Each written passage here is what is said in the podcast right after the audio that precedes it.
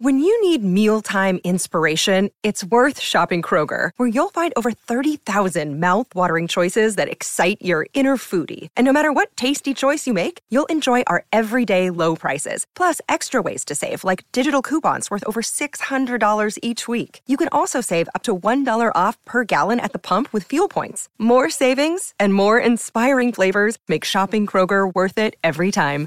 Kroger, fresh for everyone. Fuel restrictions apply.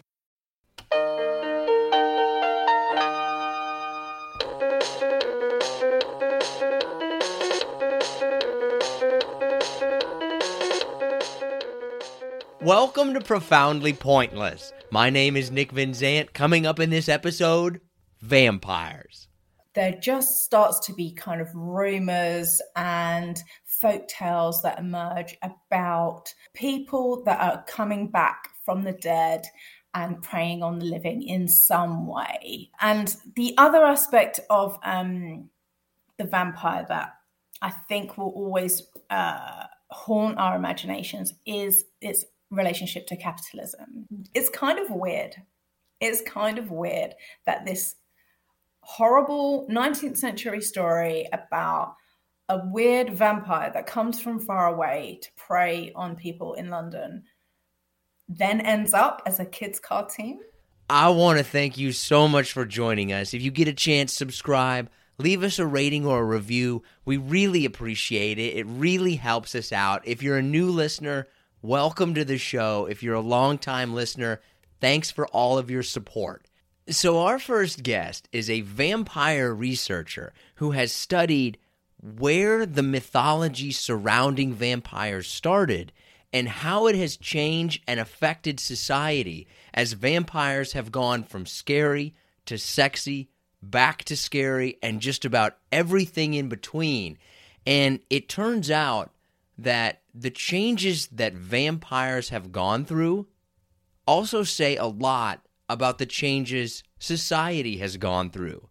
This is vampire scholar Theodora Jean. When we're talking about vampires, like where does the mythology around them start? It really happens kind of 1600s, maybe 1700s in Eastern Europe there just starts to be kind of rumors and folk tales that emerge about people that are coming back from the dead and preying on the living in some way. And the stories kind of vary. But then what happens is um, the kind of powers that be start investigating these stories and take it very seriously and start writing things down. Just on a kind of scientific basis looking into it because they they genuinely don't know what is just fairy tale and rumor and what might actually be a dangerous thing that is happening. In in essence it gets investigated by the church and by scientists. But then right at that time you know printing press text writing all starts to kind of become a bit more popular. And then it kind of leaps from a kind of almost like a tabloid story that's been investigated to something that becomes part of the literary imagination, certainly in kind of uh, Western Europe. People thought that this was a real thing that was happening, and then it kind of just evolved into fictional stories. Yeah, yeah, that's what I would say. Pe- or people certainly weren't sure because obviously when we go back that far whenever something strange happens people kind of put a story behind it to try and make sense of it yeah? But what will have happened is if you have somebody you hear these stories even now about somebody who certainly appears to be dead but then kind of has a bit of time and then comes back or or you might have somebody who um, genuinely is dead but something makes their body move or something and so they can have the appearance of life. A dead body can have the appearance of life even if the the body is definitely still dead. So it's just these kind of little little things that have kind of uh, that people weren't sure about at the time and didn't have the scientific knowledge to explain. When we think about like other monster creatures right like frankenstein the wolf man the mummy yeah. did they have that kind of similar origin where like oh is this real or were they always fictional characters and the vampire is different Um, well, I would say the werewolf is very similar. So the werewolf and the vampire actually are almost almost the same figure. The vampire is also associated with the moon. So you think of the werewolf comes to life at the full moon. The were the vampire also kind of historically comes to life in kind of like the moonlight.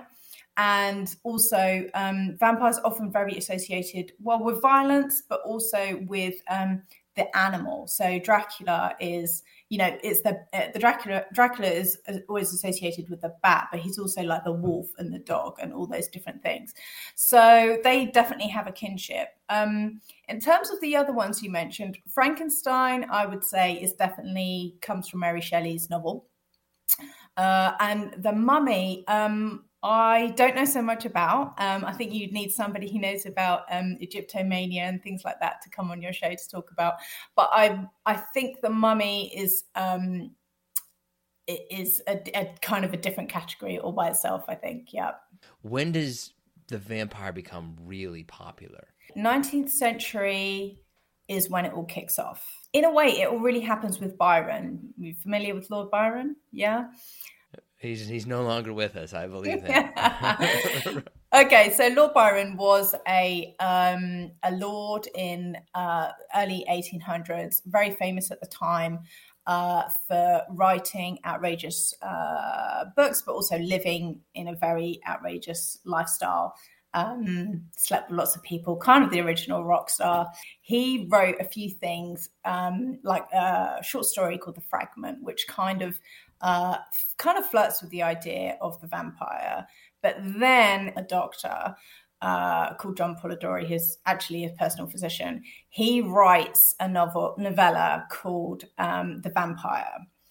That, along with a few others um, at, this, at similar time, so sort of 1819, kick, kick off the vampire as we know it, a figure that's kind of walks amongst us, preys on people.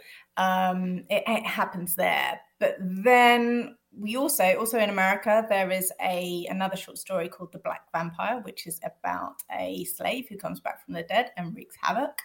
Then you have a big penny dreadful called Varney the Vampire, which goes for two years, written by multiple people, and that really cements in the idea of the vampire as a, especially the kind of English aristocrat lives in a castle uh, preys on people.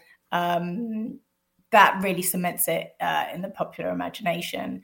But then you also have Carmilla, that kind that is really famous book, which um, by an Irish author called Sheridan Le Fanu. In that one, he basically sets up lesbian, vampire, queer love story, misunderstood, and then at the turn of the century, we have Dracula uh, in 1897, the well-known story, and that's that's where it all gets bedded in. Dracula's the one that I always that jumps out to me, right? Yeah. Was that that big of a deal at the time, or did that just kind of throughout as history has progressed, like we kind of not forgot about, but the other ones got pushed to the back, and that one became the big one. I think okay, so when Dracula comes out, it's not this like huge stupendous hit that changes literature forever. It's not that. Dracula was written by a, by Bram Stoker, and he was an actor manager. Um, his day job really was uh, working in a theatre, looking after some super famous actors and actresses. Um, and he was he was kind of like a mid-list author who had um, who wrote regular horror stories. Dracula comes out. Um, it gets met, met with like mixed reviews. Um, but really, the thing that cements it as this kind of iconic vampire king really is um, Nosferatu, the film that kind of brings the vampire onto the big stage that's always been associated with Dracula. And really, Dracula has just gotten more and more popular as time has gone on rather than less.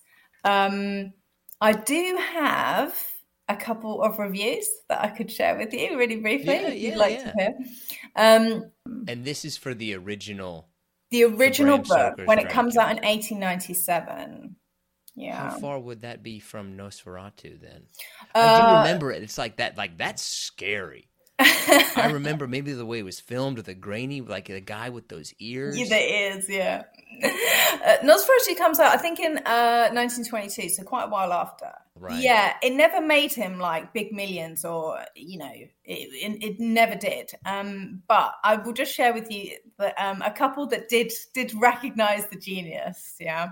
So um, weirdly, it's the Daily Mail that recognizes um, Dracula and says, um, The recollection of this weird and ghostly tale will doubtless haunt us for time to come. The eerie chapters are written together with considerable art and cunning and unmistakable literary power. Persons of small courage and weak nerves should confine their reading of these gruesome pages strictly to the hours between dawn and sunset. Dang, that's a good review. yeah. Um, and I will also just share with you um, the American response because I have uh, the San Francisco Chronicle here. Yeah. Which says um, the story is told in such a realistic way that one actually accepts its wildest flights of fancy as real facts. It is a superb tour de force which stamps itself on the memory. So some people did like it was it really that much better than the other ones? Or was it one of those things that like it just hit at the right time? And it was pretty good. The thing that made it into something more than it was really was the, the when the film came out long after he died he never really got the recognition of the work that he did. Um, I will tell you uh, famously, one of the things that he did was um, so, as I was saying, he was a uh, manager of a theatre and he um, arranged for a uh, uh, theatrical performance of it in order to cement the copyright because copyright laws were different then. And he wanted to make sure that if it did become big and got put on the stage and people made money out of it he wanted his copyright. And in order to do that um, he had to be the first to put on a production of it to cement that copyright and the famous actor that he worked with was kind of like, hmm, not going to take part in this. Don't really, don't really, not really into this. And um, the script wasn't very good. So the, that particular adaptation, it kind of sank like a stone. I would imagine, right? And I don't know what I'm talking about, but I would imagine you go back into 18th, 19th century morals, right? That this would have been like, a, oh my gosh. Was it just sensational, or was that just? Am I kind of thinking people were more prude than I thought that they were? I don't know if that's. It, right it's word. not that you're, you're you're not wrong about the the prude potentially being there, but the thing is about the book is the kind of like the way we see Dracula vampires today, they always have like a bit of an erotic charge, you know, like the their kind of you know the the physicality of it seems very um, obvious, but but the book itself in a way there's very much there's the good guys and the bad guys and the bad guy is dracula and the vampires and um, there's kind of there are these scenes of gruesome violence which um, are kind of recognized by the time by the reviewers and by the readers but it's not seen in the same kind it's kind of just seen as just just plain old horrible violence just rather than having that kind of like sexual undertone, if you see what I mean. So there was nothing when they're reading the text, they're reading it just as like this vampire is taking the blood. They're not really seeing it as something that has any kind of subtext or anything beyond. We're kind of, I feel like we're used to sex and violence, and they were used to violence. Yeah, yeah, I guess you could say that. Yeah. But there's more that they're not seeing the sexual undertone. But was it there? Because it seems to me like from the outside like vampire dracula went from being scary to being sexy. Uh-huh. Yeah yeah. But i think when you read the book it definitely there's definitely a charge there. So um when jonathan is alone in the castle there's just you know there's the two men in the bedchamber for a start.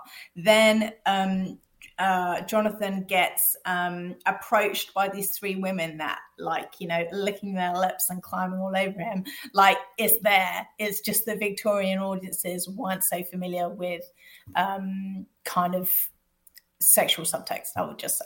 When would you say that it be kind of came became overt like as it goes out like even Bela Lugosi kind of brings a kind of seductive charm like he's alluring he's kind of less kind of like ugly Nosferatu strange odd and more kind of um dark handsome uh hero sort of thing. So I would even say from Bela Lugosi. And just I think just being on film there's there's a real change from the text to something much more corporeal. It's like a very kind of physical male presence that is recognizably human.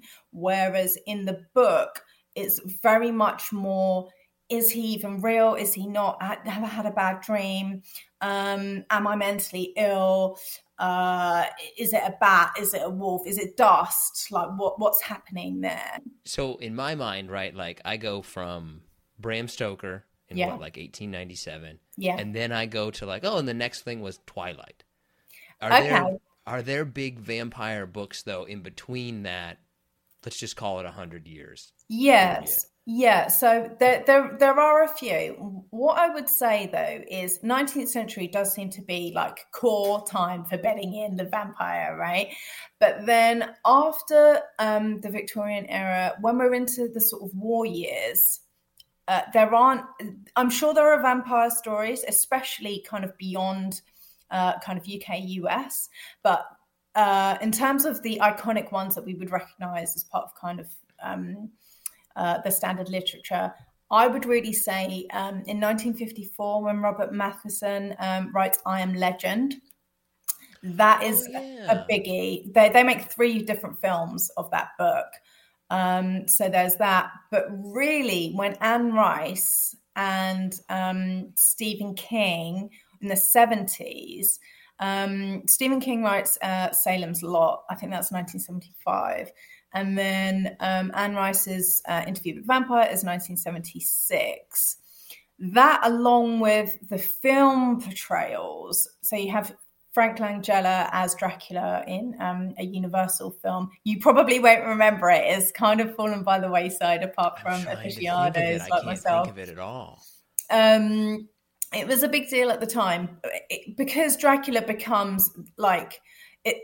Instead of the women being victims, they fancy him back, right? So it's a bit of a. We're changing now into the vampire as kind of not just kind of a seductive figure that is like dangerous, but more one that is like a misunderstood um, other figure that's been unfairly maligned. Um, I mean, Anne Rice's interview with the vampire puts you the all of a sudden the heroes of the story are the vampires, right? So that really changes everything. Um, but then you do have uh, Twilight, which comes out, I think, 2005, 2006. That puts vampires back on the map again, of course.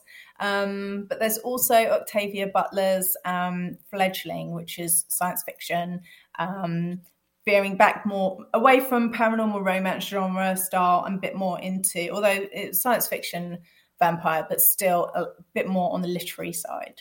Yeah. What do you think it is about it that has always drawn us in?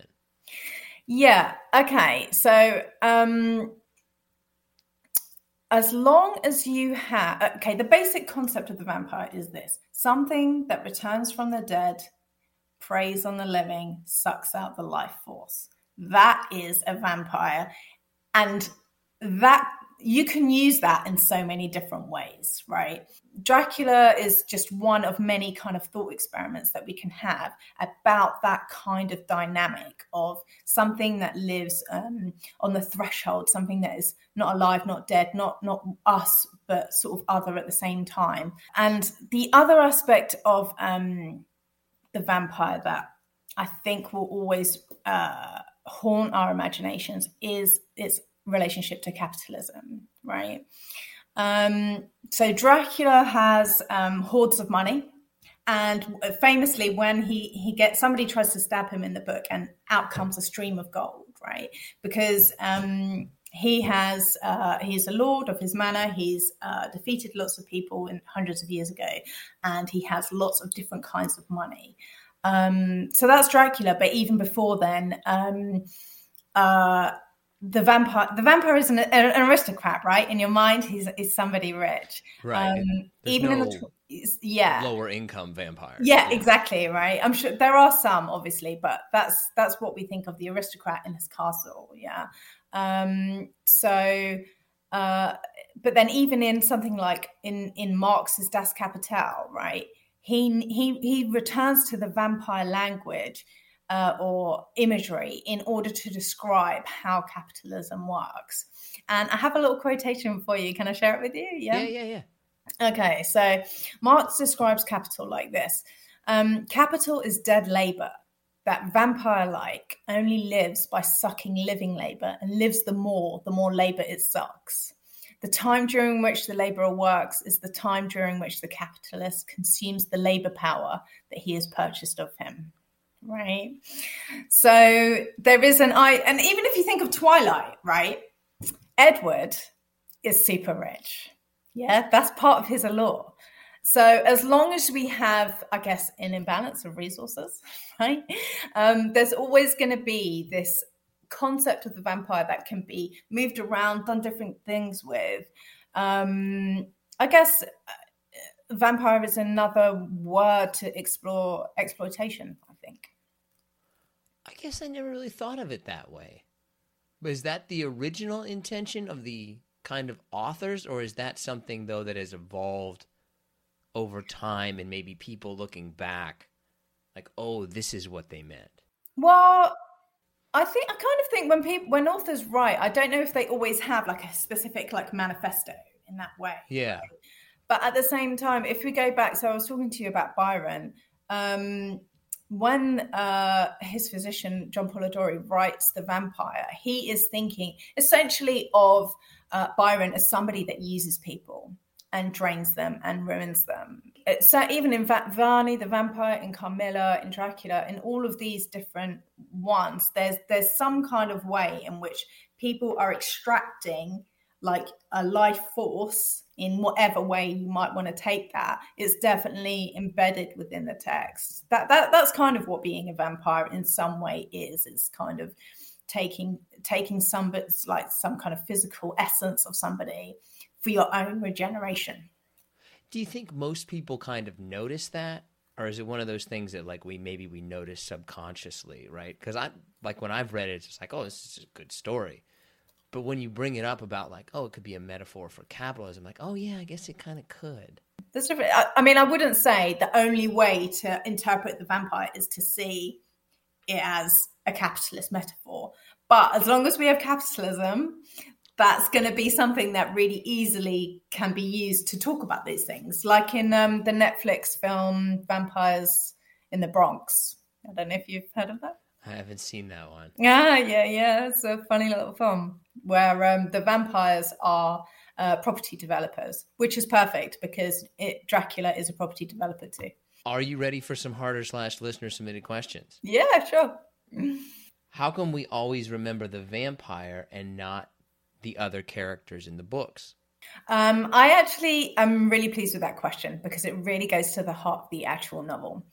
Um, in the book itself, there is no specific hero. There is no one narrator the book itself is composed of lots and lots of different um, pieces of writing. So, like uh, tabloid articles, or one person's diary, or another person's letter to somebody else, right? There's not like uh, one person's first person narration where they say, I went to the castle, I came back, we, I, I went on this journey to destroy the vampire. That's not what happens. There are lots and lots of different voices. But the one thing that is constant is um, the threat of the vampire right? So it makes sense that in all the different adaptations, the TV series, the films, the the book adaptations, all of the things that come uh, in response to Dracula, there isn't. Um, there are different ways in which you can make the kind of hero of your little TV series, right? You can make it that Lucy's uh, fiance Arthur is the star. You can make it that it's Jonathan. You can make it that it's the girls, Mina and Lucy. You can make it that really it's a battle between Van Helsing and Dracula, right? Because the book lends that, lends itself to that, because it it doesn't have one strict um, kind of master voice that you're following through the book. Yeah, I can't think of any vampire story in which I didn't focus on the vampire. The villains are the fun bit, right? Who is the best character around Dracula, though, in any kind of fictional universe that you'd be like, oh, that's that character is interesting, even though they're not Dracula? Well, for me personally, um, my my research focuses on Mina. Um, will you remember her? Do you have you at least seen the film with Winona Ryder? Yes, this Winona Ryder. Yeah. Yes in a way, for me, if if there is a hero, it's uh, Mina, or maybe Mina and her husband Jonathan, um, because it kind of centers around her in that her husband Jonathan goes off. Um, then we have some correspondence between her and her best friend Lucy. It's her friend Lucy that gets annihilated by first the vampire and then the vampire hunters, right? Um, and then in the latter part of the book, she's the one um, managing all the knowledge. She's putting together the timetables. She's realizing that um, uh, she can access uh, what the vampire is doing because she has been bitten by him, which means she has a telepathic connection to him, which means she knows where he is, right? And she kind of manages the group. She is also very interesting because she hovers between being um, a kind of conventional, uh, attractive, um, kind of typically gendered woman in that you know she's uh, engaged and then she gets married to jonathan. She um, doesn't overstep the mark right? She's not very overtly radical but in actuality what she's doing is she's she's, she's kind of taking charge of the of the narration um, and she's she's putting she, she's she's leading the team, right? But she's she's not yeah, doing it yeah. with too much ego, right? She's just like politely gathering everyone together. Is there any other big character around kind of vampire lore besides Dracula that really jumps? Or I, I the only other one I would think of is like Van Helsing. Van Van Helsing is has become very iconic in itself. So you even have a Netflix series just on the Van Helsing legacy now, um, as well as the film. Uh, there's also a film on Van Helsing. Um, but in a way, that derives from the book Dracula. Um, I would also say Car- Carmilla is like a like like a secret echo of Dracula. So whenever you think of like a vampiric female presence, it's normally like in some way it's been inspired by Sheridan Le Fanu's um, Carmilla.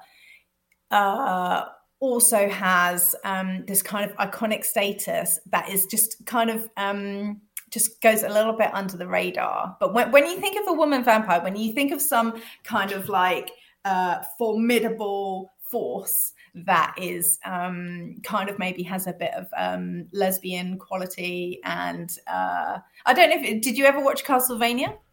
Yeah. Yeah. yeah. Do, you, do you remember yeah. Carmilla in that?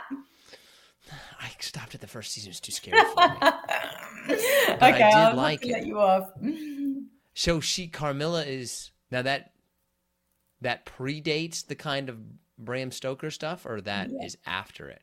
Predates and that's more from a female Dracula Dracula yeah, perspective. Yeah. So even though it was written by a man, the story is um, there is a girl called Laura who meets a woman, uh, or a teenage girl, same as her, who is a countess and is basically sucking her blood in the night. Um, but they have uh, a certain kind of friendship that goes that falls into romance um, but the idea about Carmilla is obviously uh, the the narrator Laura believes that she is the same age as her, but actually no, she's hundreds and hundreds of years old, and she has her own castle and all those things. Yeah.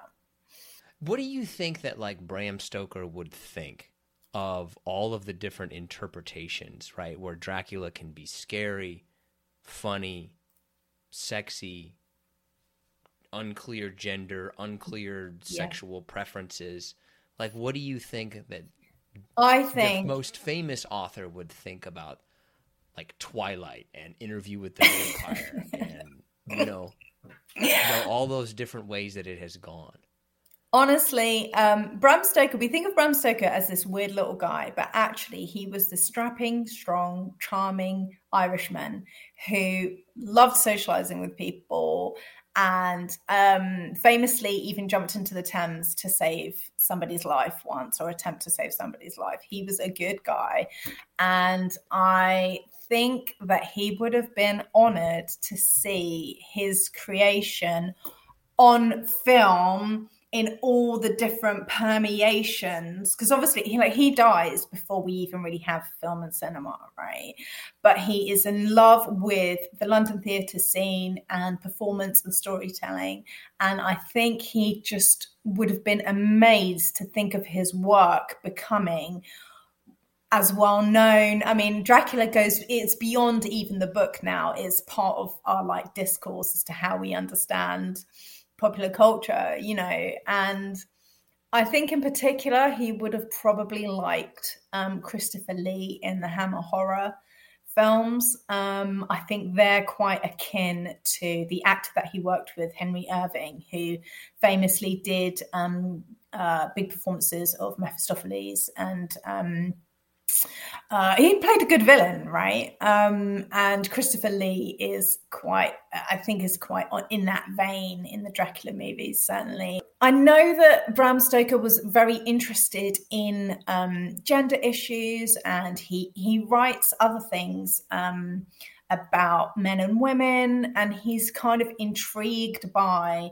like the, the new the new things that we can think about men and women so for example he writes about Van Helsing in Dracula writes about Mina that um, she is um, has like a woman's grace but a man's brain. She has like intelligence and adventure and all of those things, and he admires that about her. And I think that definitely comes through in the book. Um, so I'm not sure that he would have. Uh, you know, been a total card carrying feminist in the way that we we would now think of those kinds of topics. But I know that I don't know, but I like to think that he would have just been just been amazed by all the different interpretations and to just see his his construction on the big screen. I just think I don't think he would have really cared what we made of uh, whether it's what the vampire is or not. Just that that power, the, the power of the performance and the villain. I think he just would have been like life made. when you think of this interpretation of Dracula, what is your first kind of thoughts about it? Okay. So, like Bram Stoker's Dracula. I think of a uh, sexual predator. That's what I think Bram Stoker's Dracula is about. The thing that he does is he invades bedrooms and he invades bodies.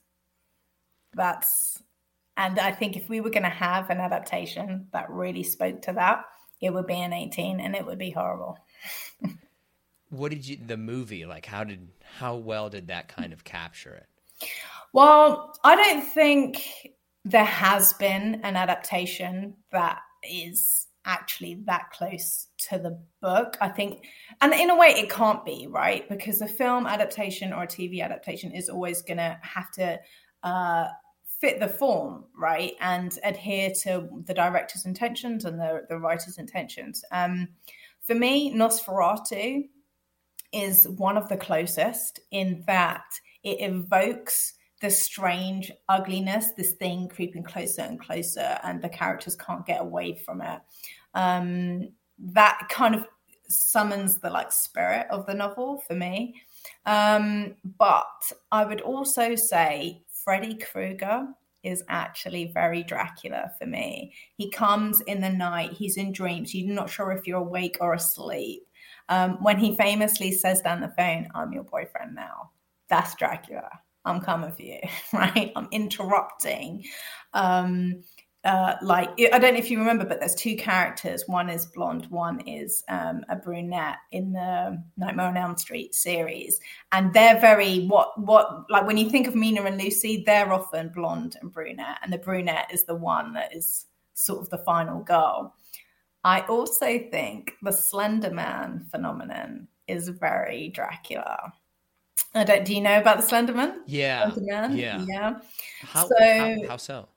So, in terms of this fictional thing, so it, it comes up on the internet. So you're in, you're in the ether now. You're in cyberspace. You're in this sort of dream space that isn't the real world, right?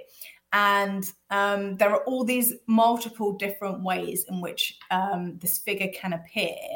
Um, this kind of gothic, dark thing that you can't put your finger on, but is again coming closer and closer. Like, is it real? Is it not? and um, it seems to have kind of summoned uh, lots of different interpretations. So if you go on the internet, there's loads of different kinds of pictures, but but still kind of recognizable, much like Dracula, in that um, there are there, there's almost countless amounts of films, adaptations, literary versions, uh, or rewrites, as well as um, uh, Sesame Street, Count Dracula, all of those different things, right? And Slenderman's a bit like that. It can be put in different uh put in different modes, but still is recognizable as that same scary dark figure that's kind of in the imagination. Edward Cullen from Twilight. I have no strong feelings. Um, I think it's okay for people to have fun and have a gothic romance if that's what they want to do. Um, I think there's better vampire books out there, but you know, that's fine. Are vampire scholar purists though a little bit annoyed that like that's that's That's that's, the one that's that, the new, that's the most i guess if you want to say vampire purists or vampire critics i think basically kind of ignore ignore the series because there's so many other interesting vampire books that you can talk about and look at um but i mean i would say for me i quite like when um there are new series new adaptations more kind of gothic adaptations and um things that bring back to life the kind of creepy the um, supernatural is always fun for me. So, so for example, with BBC's recent Dracula, uh, I don't know if you saw it with Claes Bang.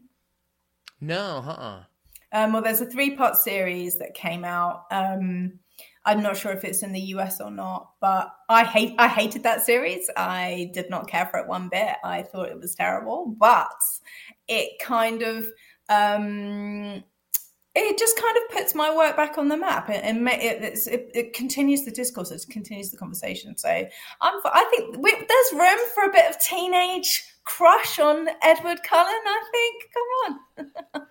Better fictional vampire. The count from sesame street or count chocula from cereal?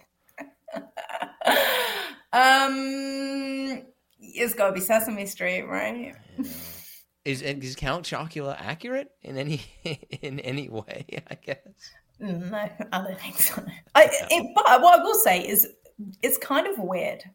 It's kind of weird that this horrible 19th century story about a weird vampire that comes from far away to prey on people in London then ends up as a kids cartoon thing. Like I don't really get it but here we are.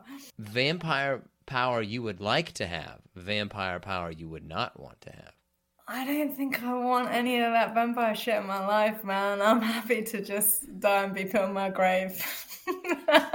yeah the price is the price is too much I don't want to be damned. I don't want my other half to look at me and be like, "Stay away, Gene."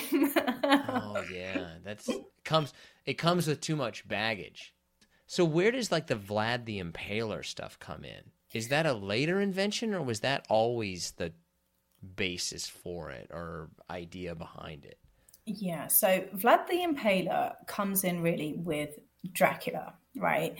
So um, Bram Stoker spent about seven years doing his research for the book and writing it and making notes and things like that. And when he is doing his research, he goes to Whitby, he um, goes to Scotland and kind of soaks up the atmosphere, things like that. And um, there is a kind of uh, I guess you could say critical debate as to whether Vlad the Impaler was a direct influence or if, if he had Vlad the Impaler in his mind when he writes Dracula. Some people think yes, he he was inspired by this figure, and that is what creates Dracula. Um, some people say there's no evidence for that, but either way, it's he he was definitely thinking of um, a kind of powerful lord figure akin to Vlad the Impaler when he's creating the character Dracula. And so after that, it's kind of it's kind of like in in the imagination of of us all really that it, it, it, kind of makes us a little bit borderline. Is Dracula real? Was he a real guy? is he um, something that um, actually is still there, lurking away in the kind of cemeteries of some strange castle far away. Um, so it's kind of a fun thing, but yeah, it, it's it's it's part of the potential. Uh, mythology, not just around vampires, but specifically um, Bram Stoker's writing of Dracula. Best depiction of vampire in movies or TV shows, worst depiction? Best, I'm going to say, I know I've mentioned Nosferatu a few times, but I think I'm going to mention Nosferatu one last time. When he comes up on the ship, do you remember that part? Yes. When he just emerges and all of a sudden it's just this fucking weird thing and none of the guys can do anything about it and he's coming, right? That is, to me, that's pure, that's pure Drac, right? This is what I was saying about him as a predator. He's fucking scary and he's coming and like you're helpless, right? Um, Worst. Um, uh, did you say of Dracula or of vampires? Either one. Yeah, I'll just say uh, I'll just say twi- the Twilight series. But I will also give a little shout out to Near Dark, a film about vampires. That was very good as well. Have you seen any of the funny ones, like What We Do in the Shadows? Oh yeah, they're really good fun. I I've I am of the personal opinion that the energy vampire is one of the greatest characters of the last 10 years. Like it's so well done. I love Colin Robinson. yes, he is very good. But can I give you some literary yeah, insight yeah. into that?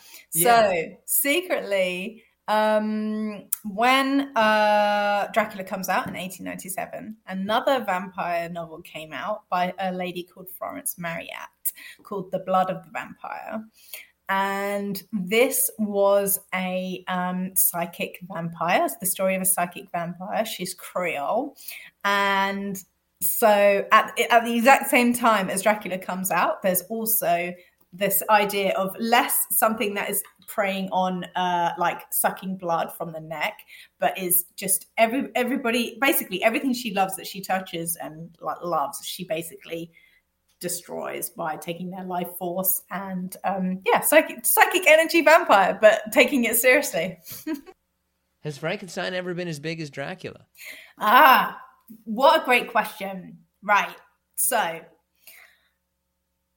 Frankenstein. Okay, so how are we determining big? Right. So it's it's difficult to say.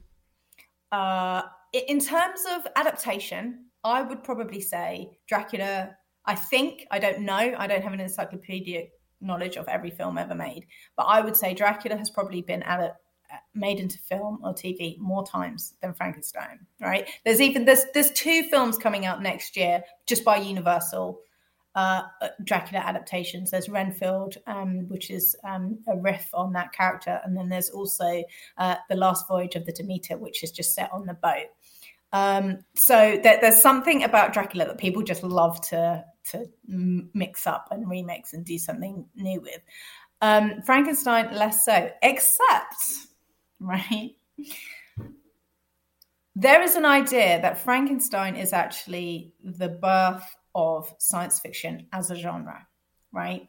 Um, not all critics will agree with me on this. Some definitely see, recognize Frankenstein as um, the beginning, the, the kind of original science fiction novel.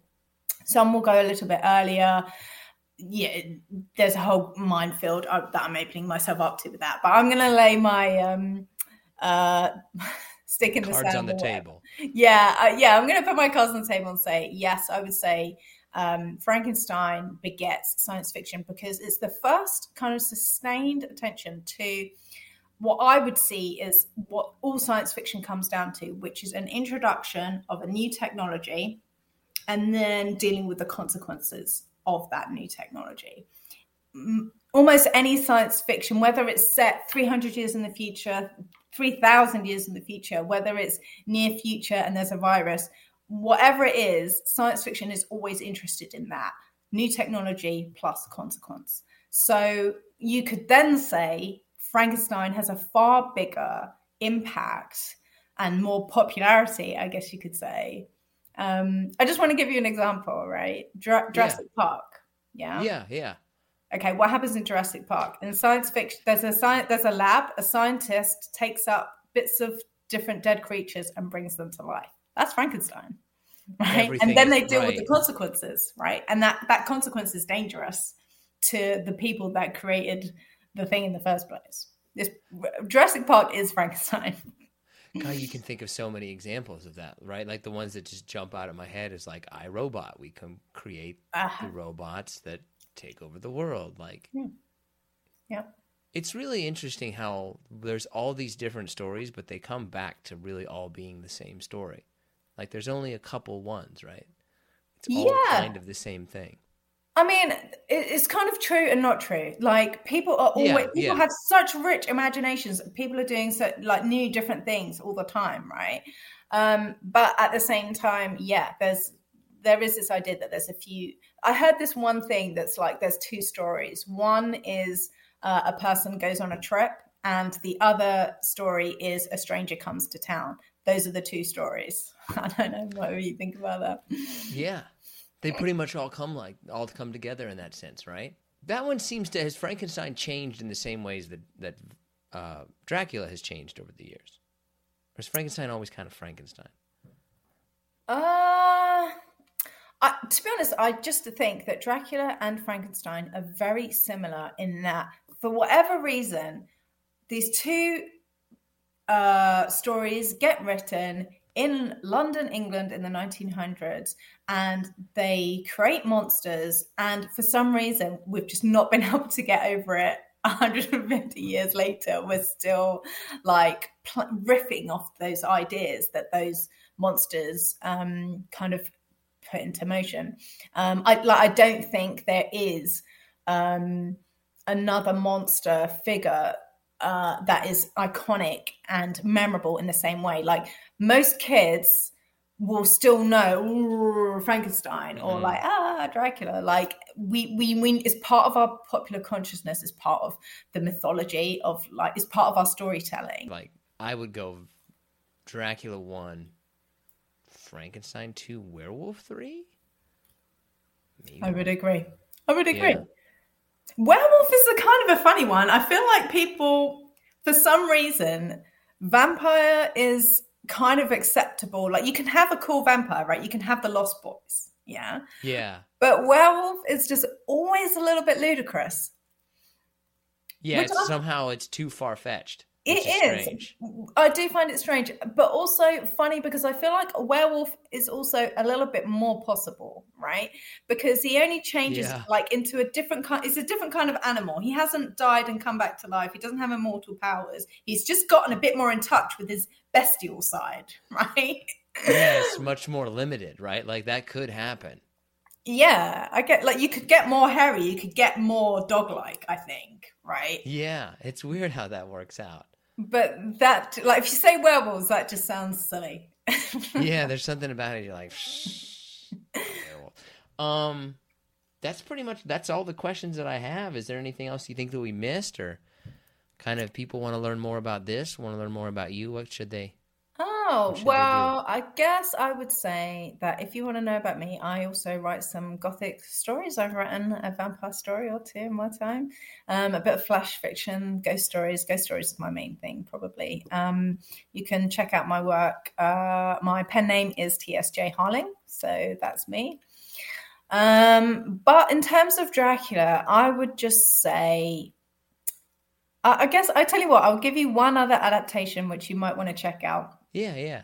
Um, which is not strictly a uh, Dracula adaptation, uh, but Midnight Mass on um, Netflix. It's a vampire story. It's not strictly Dracula, but if you there's just a lot of similarities there and it's genuinely scary and i like that about the about the about the series because like i say like i don't feel like like most draculas are either kind of like 12 rating whereas um midnight mass actually did make me feel a bit uncomfortable and scared watching it so yeah check it out is there one that's like really scary that like what would you say is the scariest of all the vampire stuff? I don't know. I don't know that I've ever found that. I, I want. I want that eighteen. I want that right, like certificate the, yeah. Dracula. I kind of think it's too, it's almost too much because if you really go there, it's a horror. It's kind of a horrible story, right? And it.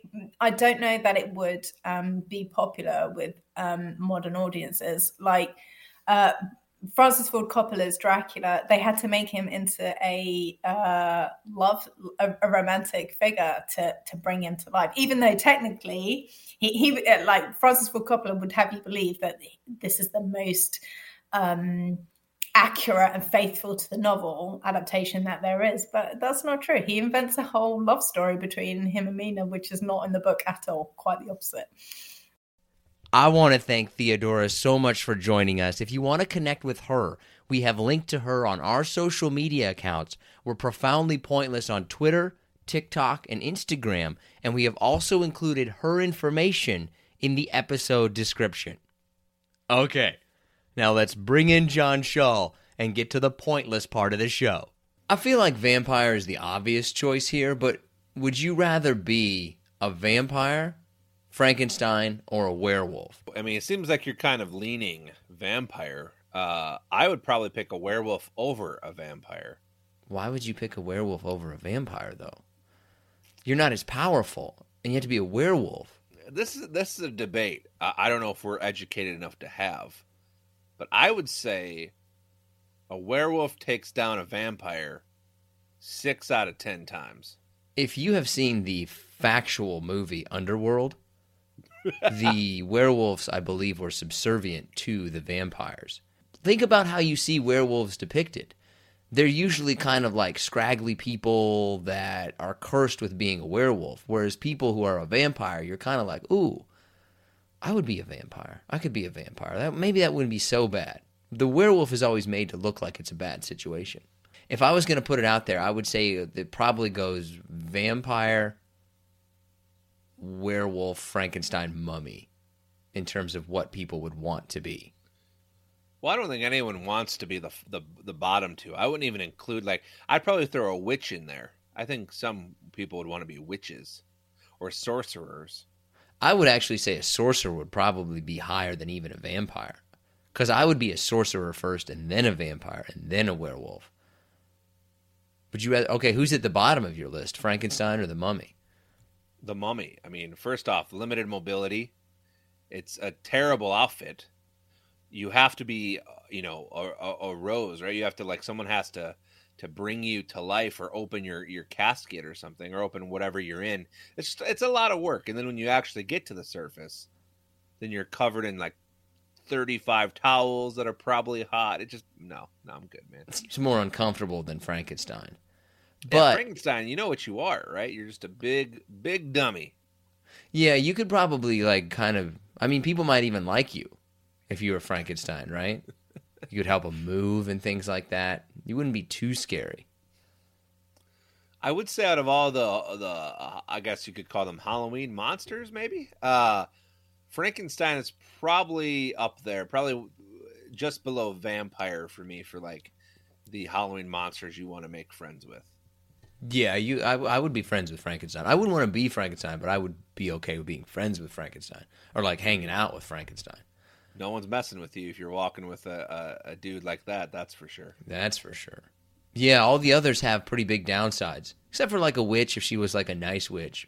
But I mean, eventually you feel like the vampire's going to turn on you. The werewolf is going to have an outbreak and something's going to happen to you. And the mummy's just going to do mummy things. But Frankenstein can just be cool. I love that. The mummy's just gonna do uh, mummy things. I mean, eventually he's gonna eat your brains or whatever the mummy does. Okay, all right. I, I, I don't know about that. I, I I feel like he'd be the easiest to evade, but you know whatever. But he can't be stopped. That's the problem, right?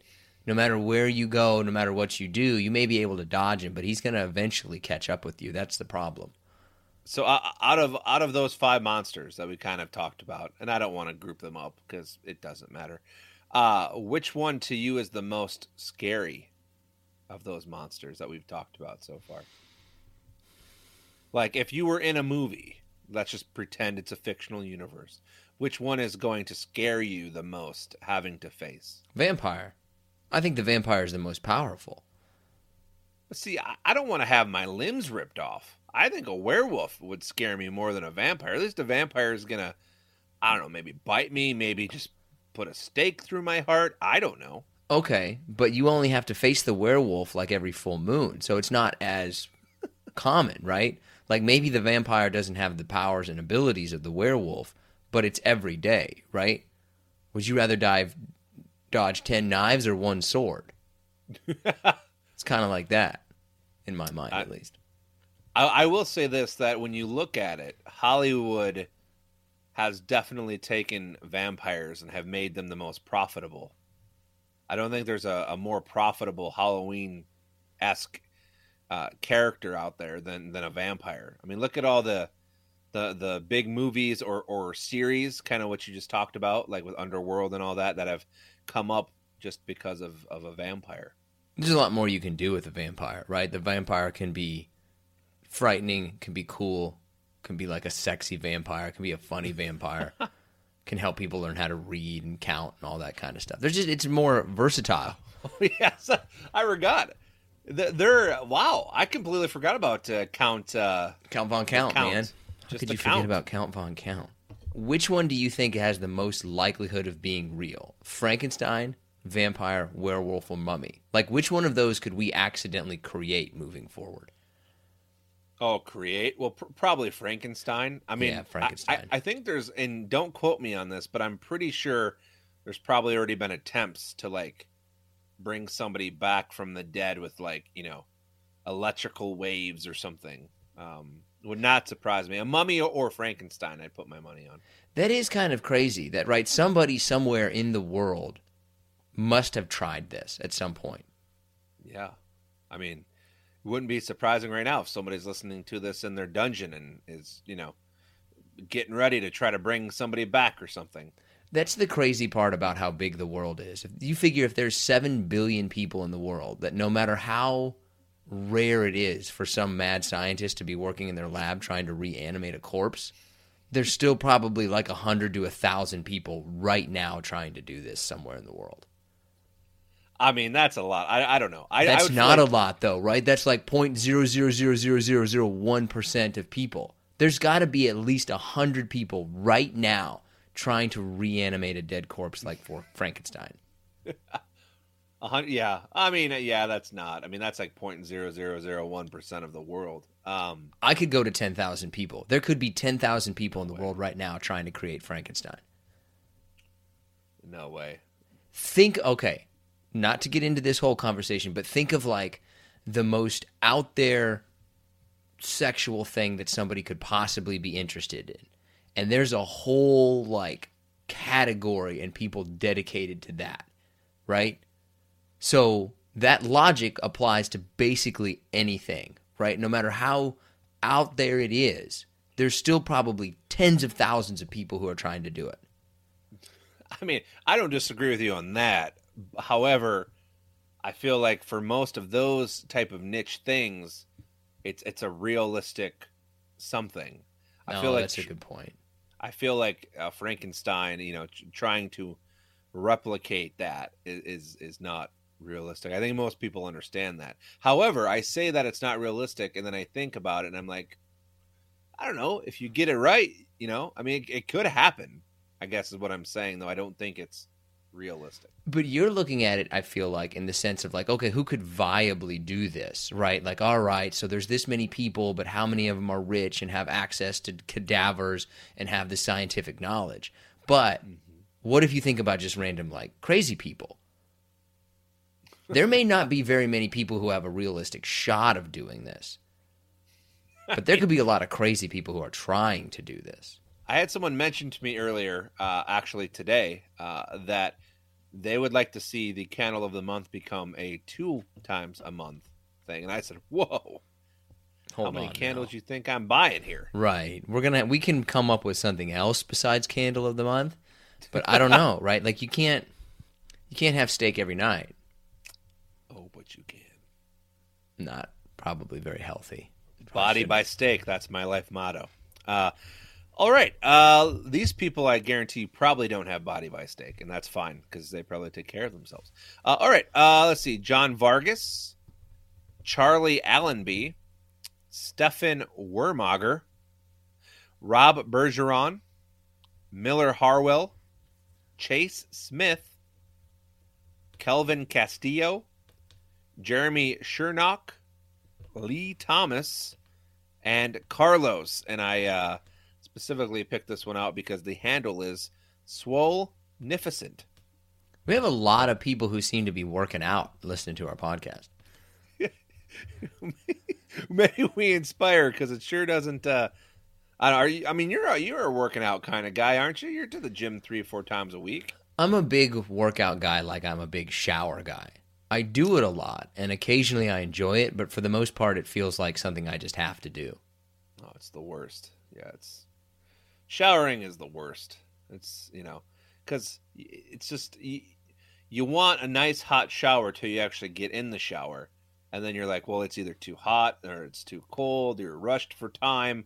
I just want a shower where I don't have to like you know worry about anything. I can just take a shower and then go at my own time. You know what I mean? No. No.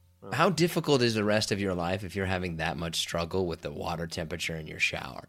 Like turn it on a good 10 seconds before you get in there. Like test it. See what the water temperature is and then adjust accordingly once you get in there. This shouldn't this shouldn't this- be that difficult for you. This brings me to something else that I wasn't going to ask you about, but I'm going to I'm going to ask you because I feel like if you were if you were in this profession, you would do the exact same thing.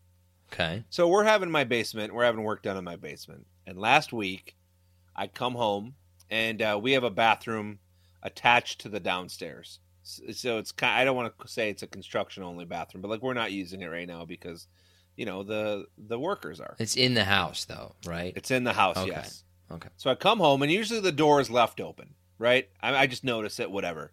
Come home, and the the bifold doors are shut. I'm like, well, that's kind of weird. You know why they maybe they just got out and forgot to open them or whatever. So I open the doors, and I get a whiff of arguably the worst shit of mankind. So one of Somebody dropped. construction workers and they left it. Uh, well, they clogged the toilet, so I had to take a plunger to it, and uh, you know, it, it, it was it was kind of a thing. Uh, I definitely said something. So my my point here, or my question to you is: one, if you were that worker, would you have done everything? And there was a plunger next to the toilet. I should add. Would you have done everything in your power to make you know get rid of the evidence, or would you just have left it? And two, is it a dick move on my behalf to say something to the crew about, hey, if you're going to drop a gigantic shit in my house and then, you know, it doesn't go down all the way, like take care of it or at least tell me or my wife so I know what I'm walking into. First of all, no. No. Okay. No, you're not a.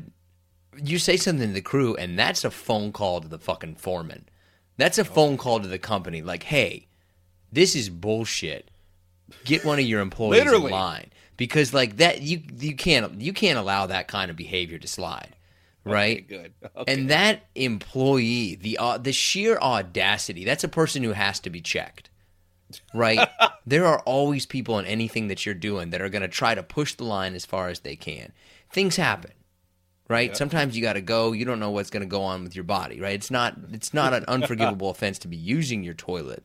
That's mm-hmm. perfectly fine yeah, that's fine. little borderline. There's companies in Seattle that actually make a big deal about the fact that they bring a porta potty out and that they don't use your bathroom. But oh.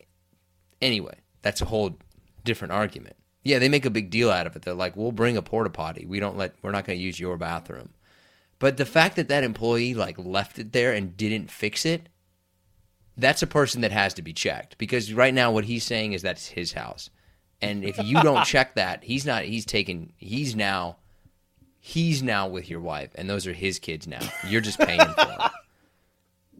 Oh man, I apologize for my loud laugh there into the. You got to That was- check that right away. that Like this isn't fucking happening here.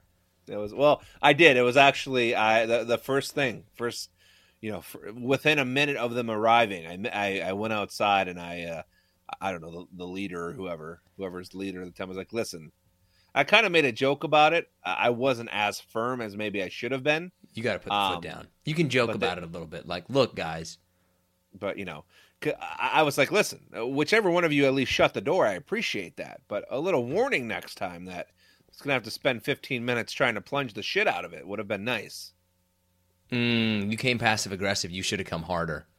Yeah, I definitely came passive aggressive. Well, because you know, you don't. Here's my thoughts on this: is I don't want, I you know, they're doing work in my house. I would agree that those are the kind of people, and I mean that in the sense of like people who do repairs to your house or people who kind of do service industry things like that. You don't want to mess with them. You keep your trash people and your construction workers happy. I I agree with you 100 percent on the trash folks, man. So I, I understand your strategy, but what they did is they challenged you for dominance of your house, and you folded, and it's their house now. So when are you going to move out? and leave your wife and kids behind. Uh, all right, I got a couple of uh, bangers for you. Uh, what is more lame to you? A hayride, a corn maze, a cider mill, or a haunted house? Like if I was to come to you and give you those Mm, four options, Those are all pretty lame in my eyes. which one would you go? Absolutely not. We're not doing this. I'm never doing this. This is a terrible, uh, even idea. Hayride can be surprisingly enjoyable because it is kind of a chance to just sit there with your children. Like, oh, I don't have to do anything or watch you where you are. So, Hayride, actually, I would probably put number one on that list. Corn maze, like, oh, God, what if, how long is this going to take? Am I going to have to really figure this out? I don't really want to do that one. Cider mill, why am I wasting my time here? That is a trip that is going to cost me more money than it should have because uh. we're going to go to the cider mill. It's going to have to pay money to get into the cider mill. Then we're going to have to buy lunch there or some kind of thing. Then we're going to have to get a souvenir. So cider mill is my number one, and I just personally don't like haunted houses. Cider mill because it's going to cost me more money than it should have. Man, you hit that on the head, man. I agree with you actually on cider mills. Overrated. You're going to spend way more money than you should. They're always, you know, they're, never what they appear to be. They're always overcrowded. And uh, it's really just the money thing, I guess. Though, if I had to pick one reason, cider mills, you know, uh, we were just at one a couple weekends ago and got like six donuts and two half gallons of cider, and it was thirty three dollars. That actually seems like a good deal. I mean, I thought that was going to be a lot more expensive. No way. That's You got uh, I six you- donuts and two gallons of cider. I was gonna. Th- I was thinking that was half gallon. so one gallon. Yeah. That seems about right, honestly. That seems like a decent price for six. The six donuts. It's no man. It's. Uh, I mean, I mean, I guess so. I understand, and we don't need to get into COVID and the the state of the world, but I guess everything's just rose in price so much that you can't even get essentially a gallon of cider and six donuts for less than thirty dollars. That seems nuts to me. I live in Seattle, dude. You can't get six donuts for thirty dollars. Well, that's why you need to come to Detroit, man. No, I don't. I want my kids to have a future. Oh man. Oh, Boom. Oh God. Excuse me. All right. Uh, what's what's more delicious to you, uh, a slice of pumpkin pie, or uh, oven roasted pumpkin seeds out of a pumpkin? Pie. Is that a real question? Yes, because I'm telling you right now, and all of you out there who are doubting me, find a recipe. I'm not going to tell you what I do, but carve a pumpkin, oven bake the seeds with whatever kind of spices or whatever you want. They're delicious, and they, you know, you can get a thousand of them out of one pumpkin. I'm I'm gonna go ahead and tell you this right now. That you're in a crisis because you have been for the last three years of this podcast trying to really portray yourself as a good chef. And then you talked about putting ketchup on barbecue, and everybody has seen right through you. And all of Oh, your that- chef credentials are in jeopardy right now. Everybody's questioning it. Mm, yeah, I mean, I Day- agree. That there's was a day, not a day goes by that somebody's not like, what is he talking about? So you're pretty suspect right now. You're the guy that pooped in your house. That's you as a chef right now. Everybody's wondering what this dude is talking about. Oof. Well, if that's the case, then I guess I, I I need to do something to come back. Then I suppose, right? It's not Like- pumpkin seeds, I'll tell you that. All right. Well, let's just move on here because uh, I, I don't feel like defending myself because I did say barbecue sauce or ketchup. You didn't think that would be as bad as it did, did you?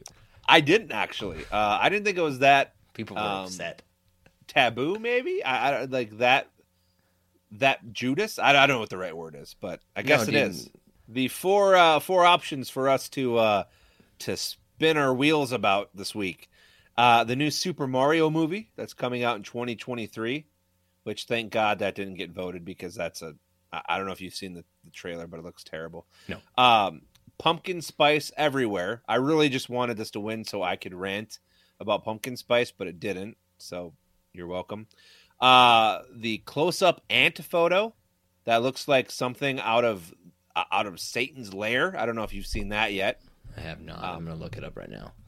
Uh, but the winner this week was the uh, hiker out of Japan that fought off a bear. I don't know if you've seen that video. That's what a fucking ant looks like. For those of you who aren't aware, Nick just I think Googled that photo, oh, uh, and you should too while you're listening to this. Just Google uh, what ant close up, and that should bring up uh, the photo that Nick's looking at. Don't look at it. They are terrifying. Oh, they are. Holy crap. So there there are some photoshopped ones, obviously, but uh, still it's the same photo. So you can make the eyes red, whatever, but it's still a terrifying photo, regardless. It looks like a Balrog from Lord of the Rings. It looks like something you do not want to face like ever in your entire life. Don't mess with ants, man. Um, Could make an argument that they're the dominant species on the planet. There's like 10 mil, 10 trillion of them or something. Well, yeah, th- there was. I, I think we briefly touched on it uh, like a month ago. There was some study released that there's like two hundred thousand ants to every person or something. Like if they wanted to, they could easily take the entire Earth out. How many ants do you think that you could fight off? Well, okay. Well, yeah, I need parameters here. Like, are we talking? About You're in the middle. Okay, you are in the middle of a parking lot. The ants come marching in. How many ants do you think you could fight off? Do I have weapons, or am I just stepping on them? You can you can have whatever's around you in a parking lot. I'll give you a stick. Let's give you a baseball bat. It's not gonna do anything. You need something to be able to crush them. With your foot? Give me a. I tell you what. Give me a. Uh, what are those things called? A flamethrower. And I can last for twenty minutes. Okay, you it's just you and your bare hands. You've got nothing with you, no weapons, no nothing. You're in the middle of a parking lot. How many ants do you think you could fight off? I mean, um, I, don't know, 2,000, 3,000? I mean, enough. Uh, so here's the thing: as soon as they start crawling on me, as soon as they get on you, you're fucked. But if you can keep them at bay, which isn't going to happen because you can't fight, you know, 360. You can't do that. So you're you're you're effed either way. You Uh, can but I guess run, but you cannot leave the parking lot. Oh well, I mean, I'm still screwed. I'm not going to run. Like, uh, where am I going to go if you can't leave the parking lot? I mean, you can like, you do have a speed advantage. You could run Yeah, to the other corner. and You could step on it. Okay, we're not obviously going to come up with like a great number, but do you think it's in the thousand, tens of thousands, or hundreds of thousands? What that I could fend off? Yeah. I won't even say tens of thousands. I'll say like maybe five thousand at most. I feel like it's in the low tens. I I feel don't- like you could fight off with a good strategy. I think you could fight off in the low tens of thousands of ants. I don't think we're giving like like we're not gigantic people. Like We're uh, gigantic to an ant, right, but if there's five thousand of them on you, that you know, but they got to get on you first, right? Like you could just be stepping. If you're just hot stepping all over the place, like I think you could get a lot. You're probably killing like two or three hundred ants with one footstep. Think about it that no, way. Oh man. No way. I maybe I'm giving them too much credit. I don't know, but I I think you're wrong on this one. You could use hands too, like smashing them. no way. I think you, if you had a good strategy, you could be in the tens of thousands. I don't think anybody's going to be able to take a hundred thousand ants.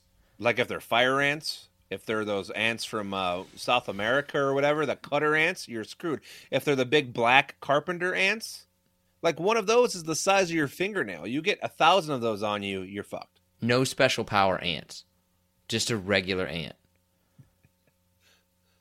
I'm still I'm still gonna go under five thousand. I, I think it'd be a lot harder and uh, than what we think, and they start crawling up your pant legs. They get into your private parts. Like you're fucked. One goes in your butthole. Like you're screwed. And you're done, or they're done. done. it depends. Well, Somebody's regretting that a lot. and it Okay. probably isn't them.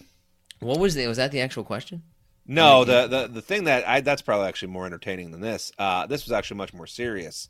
Uh, was a hiker from Japan that fought off a black bear that basically attacked him as he was climbing, and then uh, he like um, the video is like three minutes. So I'm not going to play it for you, but he hits the bear down. The bear kind of goes off the the mountainside a little bit, but then the bear like continually tries to come and attack him. It's a, a very um, I don't know what the word. It's shocking. I because you know you hear you hear stories, and you're a climber, so you probably can. You know, I don't think you've ever been attacked by a bear, which is fantastic news. But you hear stories of of these kind of encounters, but for it to be uh, captured on a GoPro camera, it's like, man, what was this bear like? What did it want? And it it seemingly attacks this person out of nowhere, and then keeps going after this person. Um, maybe maybe there was some kind of territorial something, but you know, but was it a was it a female bear? Like maybe he was protecting her cubs. It doesn't. It doesn't what I would indicate. It does. I'm, I'm sure there's a. I'm sure that for those of you who have watched it, who are bear experts or know a bear expert, you could tell if it's a, a male or a female. Um, but man, it was wild, and it was, you know, he's using he, uh, this the I don't want to call him a victim. He kind of is, but the person fending off the attack is using everything you can think of, kicking at it, uh, kind of smacking it, punching it, and it just Where's this at? Let me find out some coming. actual details. Bear attack. Yeah, just do just go uh, rock climber bear attack. It should be the first thing that pops up out of Japan. Fight off a black bear. Oh, there's a whole incident. Oh wait, no, that's something else. There was once called a Sankebetsu brown bear incident. Has its own Wikipedia. And Attacked several houses in the area. Who knew bear attacks were so common? and this is how we Yeah. I wouldn't mess with a bear. yeah, I wouldn't either. Check check that video out though if you haven't. For all of you out there listening, it How uh, many people? This is in December 9th. Oh my gosh. The Sankebetsu brown bear incident took place from December 9th through the 14th. So, five days of this brown bear just killing everybody. just for the record, this is a different brown bear, not the one I'm speaking of. Oh, he killed like multiple family. Oh my. Wow. There's been several movies made about this bear that went rampaging. Okay, well, don't mess with bears. That's the moral of that story, right? All right, well, uh, Paul? I got. Let's just move on to Okay. our uh, Our top five? to our our. Uh, I, I wanted to say something with the word biting in it, you know, to lead up, but I'm just gonna stop and you do your thing. Okay. All right, so our top five is top five fictional vampires as opposed to real vampires. So I guess we really could just do top five vampires. Yeah, I mean, well, I mean, number one is is, is obvious, but the, Is it? the- yeah, I don't number- know if I mean, it is or not. It should be if we're doing any kind of vampires. Number one should be obvious. Um, but with that, I'll uh, I'll start, and uh, this one is a, a homer pick, but my number five is Blade. You have Blade at number five? I do. That's way too high on the list. Okay. Blade should be. I could make an argument for Blade as number one. Oh well, we'll we'll see. I mean, let's let's let's go through here, see what what we got. My number five is Count Chocula. You're gonna tell me that Count Chocula doesn't make you smile a little bit. He I is mean, he- easily the most famous of the cereal-based monsters. Yes, monsters. Yes, yeah. He's not. I thought you were gonna say like uh, total uh, characters, like cartoony characters, which obviously Trix the rabbits up there, the elf things, um, ti- the tiger from uh, Tony the Tiger. But yeah, monsters. Sure. The only reason that I don't have Count Von Count, the Sesame Street Count, on the list above Count Chocula is I don't think that people really know what Count Von Count's name is, but everybody knows Count Chocula. I actually have uh, this. I, I don't know his name either, but that, that's funny you said. That. My number four is the Sesame Street uh, vampire, who I just called the Count. Well, his name is Count Von Count. Yeah, well, I I'm gonna call him the Count from Sesame Street as my number four. My number four is the energy vampire from What We Do in the Shadows.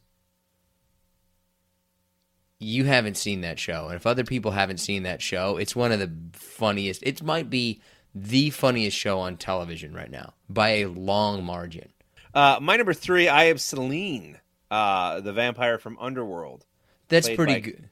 Kate Beckinsale. Man, her career fell off.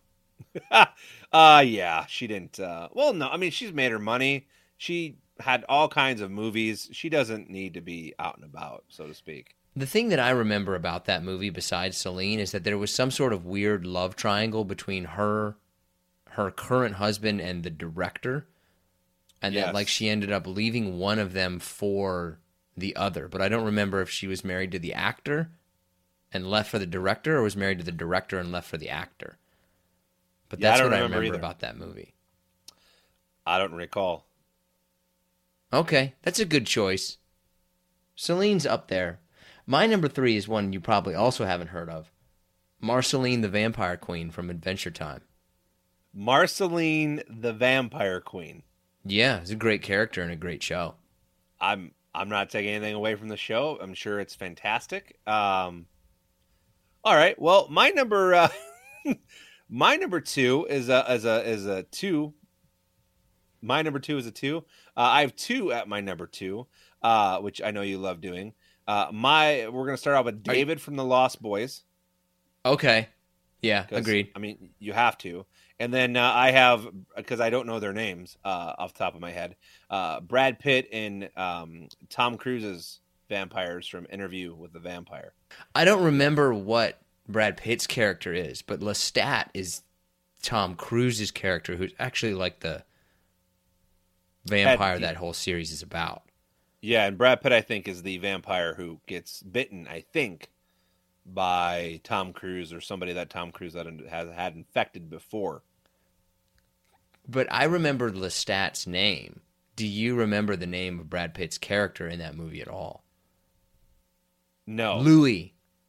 Louis, Louis the Louie Anderson, Close enough. R.I.P.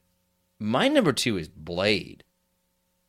man and because number one is it has to be a unanimous number one if you're talking about fictional vampires I really thought about putting Blade as number one. He's the coolest. That the one that we're talking about. I'm assuming that you and I have the same one, but Blade is kind of more like a cooler character. The number one that we're talking about defines, I think, a vampire. Like, oh, that's what I think a vampire would really be like. But I would make an argument that Blade is the better character. I mean i mean you know my love for blade you've made fun of my love for blade That's why I, I can't believe you were that high with it. well i mean because when you think of vamp like if we're doing top fictional vampires or top vampires uh, i mean he's he deserves to be on the list but i don't know if he deserves to be high on the list Who's your number one then? uh maximilian from vampire in brooklyn played by eddie murphy I do remember Vampire in Brooklyn. I'm just kidding. It has to be Dracula. Dracula from the Bram Stoker movie with Yes. Gary Oldman and Keanu Reeves. Man, talk about man. Once again, we've talked about my love for Gary Oldman. That dude is a class A actor, top to bottom. Yeah. No, that's like if you if I were to actually picture Dracula in real life, it would be that movie. Like that nailed it. Yeah, and it wasn't even close. I haven't seen that movie in a bit, but uh, from what I remember, it was it was near perfect in terms of capturing what you think a vampire is. Apparently, like this movie back from the 1927s, like Bela Lugosi and the Vampire, whatever it's called, is supposed to be even better than that. But just nobody's seen it because it's back from like 1920s. If I'm not mistaken, the that movie Bram Stoker's was early 90s, I think. I have no idea. All right, fair enough. Who's on your honorable mention? Uh, so once again, forgive me because I don't really know their uh, their names, uh, but I, I, put on the entire Twilight family. The van, the the specifically, obviously, uh, Kristen Stewart and the new Batman guy, Robert uh, Pattinson. yeah, um, just because. I mean, just because. Um, Do you have any the, Twilight memorabilia in your house right now? Books, uh, movies, cutouts. Anything my wife like does. I do not. Okay, so you do. If your wife has it, you now do. So how much stuff do you have? She has the books. Hardback or paperback? Hardcover or paperback? Hard hardcover. Set? Yeah. So you there's a box set there. So not only then did she buy the books individually, but she then went back and bought them in hardcover. I, I don't know. You'd have to ask her. Mm, so what's the answer? Did you buy them for her? No, no. I, I don't buy her books because she doesn't read them, surprisingly. Ooh, taking shots. Well, not with that level of encouragement. No, I wouldn't think that she would. No, man. Okay. That's that's ridiculous. Who else in your uh, honorable mention? Uh, and then th- this one's kind of a kind of a cheap honorable mention, but I put uh, the vampire that was on The Simpsons from time to time, but it's it's a pretty, I mean, pretty oh, I specific. Any of the Simpsons vampires, whether it's like, oh, you mean Mr. Burns? Yeah, yeah, that's a pretty plays. good vampire. Okay, I, I don't really even know. Uh, what's on your honorable mention? The only ones I have. The problem is the new movie ruined it completely. But Morbius was a cool vampire. Morbius is a comic book character. Okay, that's a pretty good one. Um, who was the guy from Buffy? Spike. Oh yeah, yeah, yeah, yeah. I don't remember that, but sure. Oh, was that David Boreanaz? How do you not remember that, but then remember the name of David Boreanaz? All right, I gotta look up to see who played uh, Buffy. Who the hell is David Boreanaz? How do you, you know, know who that is? You oh, David that. Boreanaz. Hold on, let me see who. Uh... yeah, it was him. No, that what? guy is that guy. I I don't. Is that him? I don't know. I'm looking it up right now. No, he was something else. Yeah, he played. Oh, he played. Uh, yeah, Rose, a vampire turned private in- investigator Angel on Buffy the Vampire Slayer. Yeah, but that's not Spike. That's Angel. Oh, well, how do you know who David Boreanaz is? Oh, James James Marsters played uh, Spike. Oh, okay. All right. Anyways, uh, there we go. I had Selene from Underworld in there. I had Lestat. That was an honorable mention. I think any of the p- characters from What We Do in the Shadows could be on there for an honorable mention. Um, I'm gonna have to watch that. I've never seen it, but you apparently really. It's probably the funniest. It. It's probably the funniest show on TV right now. Ooh, that's that's quite the statement. Not only is it the funniest show on TV right now, I'm going to go ahead and say that it's probably the funniest show on TV in the last 10 years. It's the only comedy that I've laughed at in the last 10 years on TV. What we do in the shadows. All right, I'm to have to give it I'm to have to give it a chance here. See see what it's about. Okay, that's going to go ahead and do it for this episode of Profoundly Pointless. I want to thank you so much for joining us. If you get a chance, subscribe, leave us a rating or a review. Let us know who you think are some of the best vampires that are out there. I I really think Blade could have been number 1.